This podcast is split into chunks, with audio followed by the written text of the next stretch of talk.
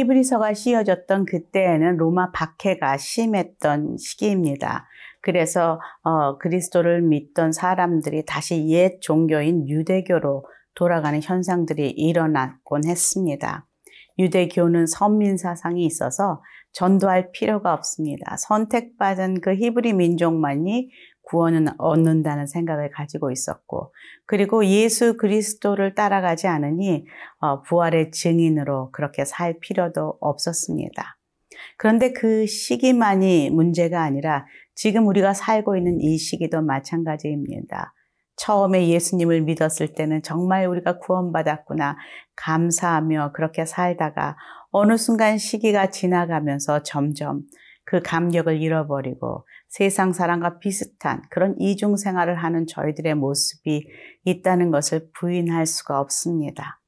더 이상 예수 그리스도의 부활의 증인으로 살지 못하는 우리들을 향하여서 히브리서 기자는 동일하게 그때와 지금 외치고 있습니다. 이번 주간 저희가 계속 히브리서를 묵상하고 있는데요. 오늘도 하나님께서 저에게 들려주시는 동일한 음성 함께 들어보도록 하겠습니다.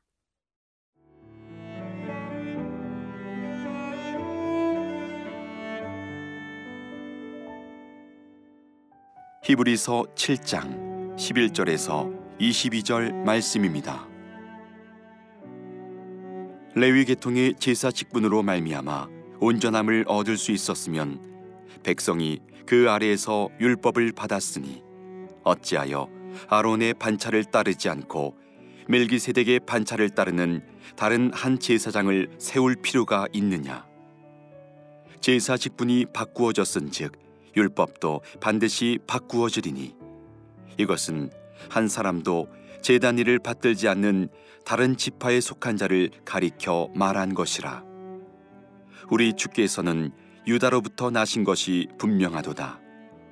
이 지파에는 모세가 제사장들에 관하여 말한 것이 하나도 없고 멜기세덱과 같은 별다른 한 제사장이 일어난 것을 보니 더욱 분명하도다.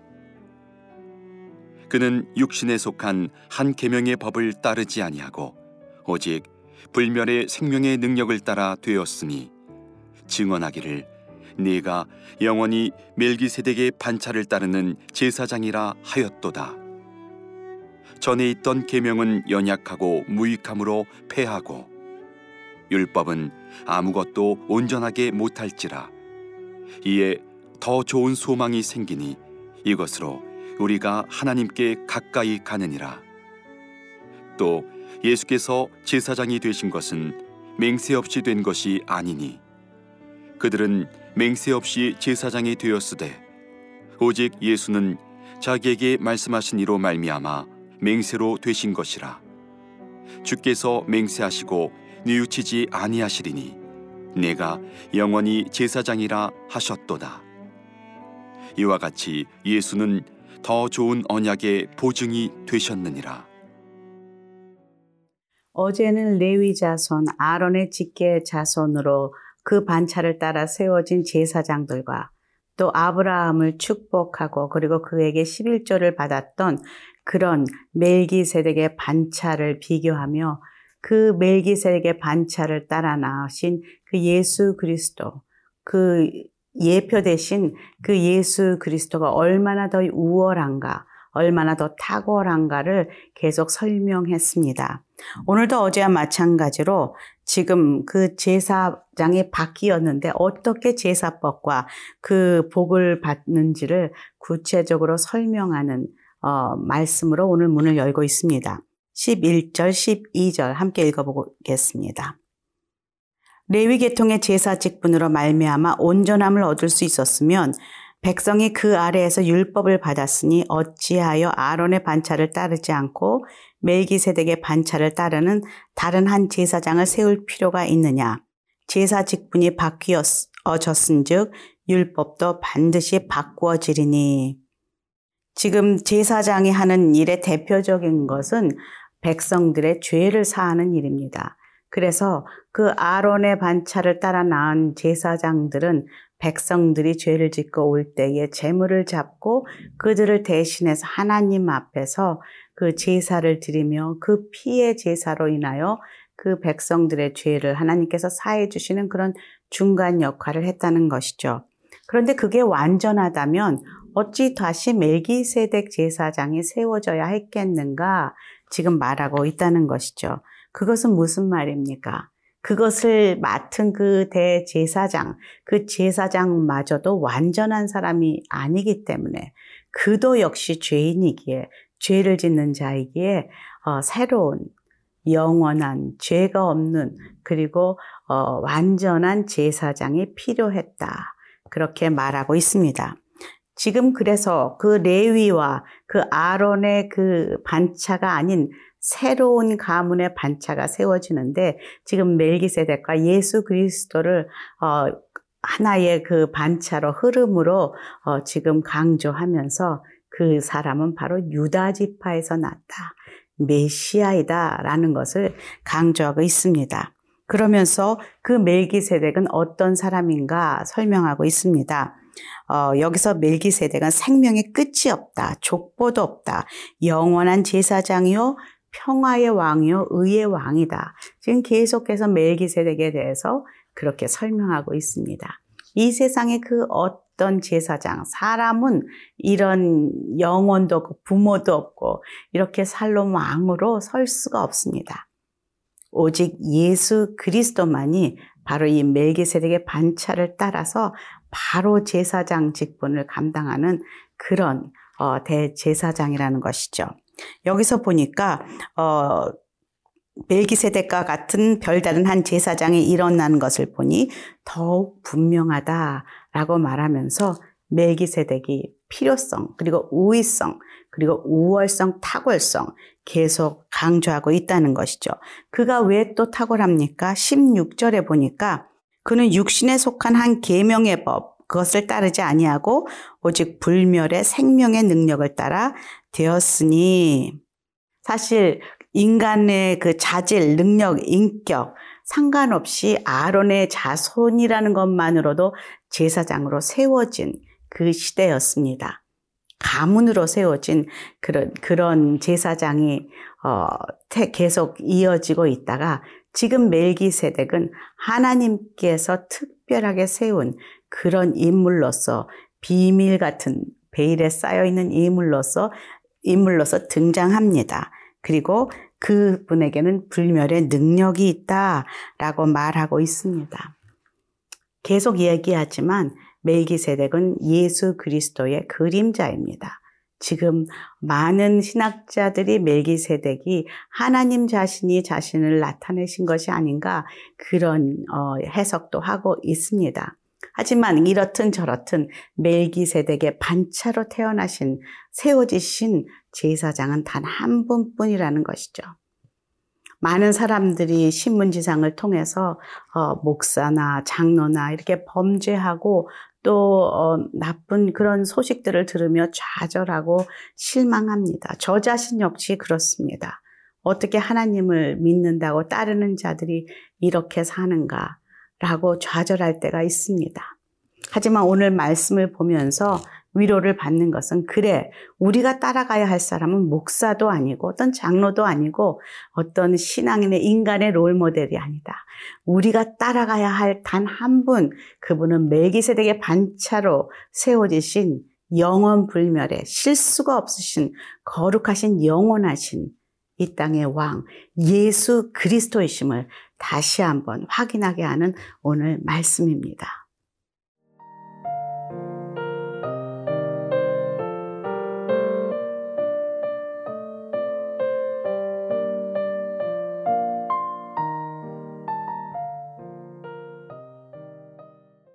율법은 사람을 온전케 해주는 역할을 하는 것이 아닙니다. 구원을 주는 것도 아닙니다. 오직 우리가 선을 행할 수 없다는 것, 그리고 죄인임을 깨닫게 하여 주는 역할을 한다는 것이죠. 죄를 사하고 영생으로 인도하는 역할을 할 새로운 제사장이 필요합니다. 18절, 19절 함께 읽겠습니다. 전에 있던 계명은 연약하고 무익함으로 패하고 율법은 아무것도 온전하게 못할지라 이에 더 좋은 소망이 생기니 이것으로 우리가 하나님께 가까이 가느니라. 우리가 예전 율법이 우리를 어, 하나님께로 어, 늘 집중할 수 있도록 도와주는 역할을 한 것도 사실입니다.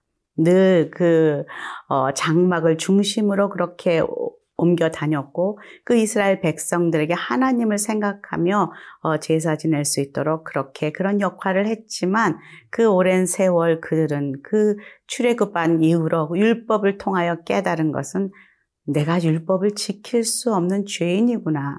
내가 죄를 져서 죄인이라기보다 내가 죄인이기 때문에 죄를 지을 수밖에 없는 그런 연약한 사람이구나.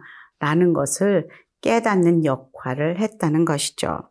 여기서 보니까 더 좋은 소망이 그래서 생겼다라고 그 희망을 이야기하고 있습니다. 더 좋은 소망이란 무엇입니까? 새롭게 한 제사장이 세워져서 이제는 그 죄에서 끊어지며 영원한 속죄, 그리고 하나님께로 더 가까이 나아갈 수 있는 그 길이 열렸다.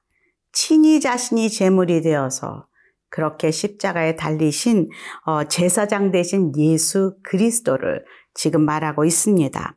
그분만이 우리를 온전케 하실 수 있는 소망입니다. 우리가 많이 부르는 찬양 중에서 이 몸의 소망 뭐인가? 우리 주 예수 뿐일세. 우리 주 예수밖에는 믿으리 아주 없도다. 우리가 박수 치면서 신나게 부르지만 사실 이것이 얼마나 복음인지 모르겠습니다.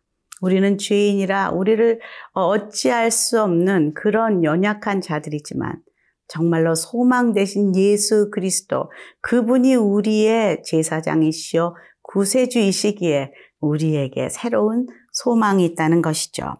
시편 110편 4절에는 이렇게 기록하고 있습니다. 맹, 여호와는 맹세하고 변하지 아니하시리라 이르시기를 너는 멜기세덱의 서열을 따라 영원한 제사장이라 하셨도다. 예수 그리스도는 우리 절대로 변하지 않으시는 참 소망이 되시고 그분은 바로 오늘 계속 말씀에 나왔던 것처럼 멜기세덱의 그 살롬 왕 그리고 생명이 끝도 없고 영원한 제사장인 멜기세덱의 반차를 따라 세워진 그 새로운 제사장이다. 영원한 참 제사장이다. 라고 강조하고 있다는 것이죠. 사실 여기서 그 더 언약보다 더 큰 맹세를 하나님께서 하십니다. 인간의 맹세는 아무런 힘이 없습니다. 많이 결혼식에 가면 서로 언약을 하고 맹세를 합니다. 제2 검은 머리가 파뿌리가 되도록 아내를, 남편을 사랑하겠습니다. 라고 서로 쳐다보며 웃으며 고백합니다. 하지만 그렇게 고백하고 언약했다고 그 커플이 끝까지 갑니까? 아니요. 많은 커플들은 서로 저주하며 헤어지고 그리고 그 언약을 깨뜨립니다. 그것이 우리 인간의 연약함입니다. 여러분 사람들을 바라보면 실망하십니까? 너무 실망하지 마십시오. 사람은 아무리 내가 약속을 하고 맹세를 했지만 어, 연약한 그런 사람들은 믿을 대상이 아니라는 것이죠. 그저 사랑하고 용서하고 축복할 대상입니다. 그러나 하나님만이 우리의 소망 되시고 온전하셔서 우리가 영원히 믿을 수 있는 그런 구세주이심을 오늘도 말씀 속에서 말씀하고 있습니다. 저와 여러분 오늘 이 구세주 예수님, 예수 그리스도에 감격하며 그분을 전하는 온전한 하루가 되기를 간절히 축원합니다. 함께 기도하겠습니다. 하나님 감사합니다. 오늘도 멜기세덱의 반차로 세워지신 우리 영원한 제사장 예수 그리스도가 저의 구세주이심을 감사드립니다. 오늘도 그분을 자랑하며 살아가는 하루 될 수 있도록 도와주시옵소서. 예수님 이름으로 기도합니다. 아멘.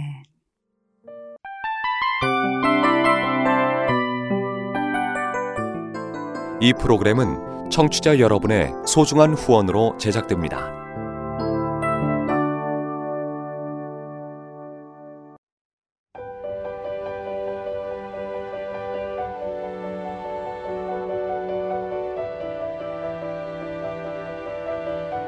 세상에는 수많은 교회들이 있지만 더 깊이 있는 말씀 강해를 찾기 위해 크기로만 교회를 선정하지 않습니다. 보다 좋은 영적 콘텐츠를 더 많이 나누기 위해 방송비를 받지 않습니다. 1년 365일 복음만 전하고 싶어서 우리는 광고를 하지 않습니다. 온누리의 복음을 땅끝까지 CGN TV와 함께 땅끝 선교사가 되주세요.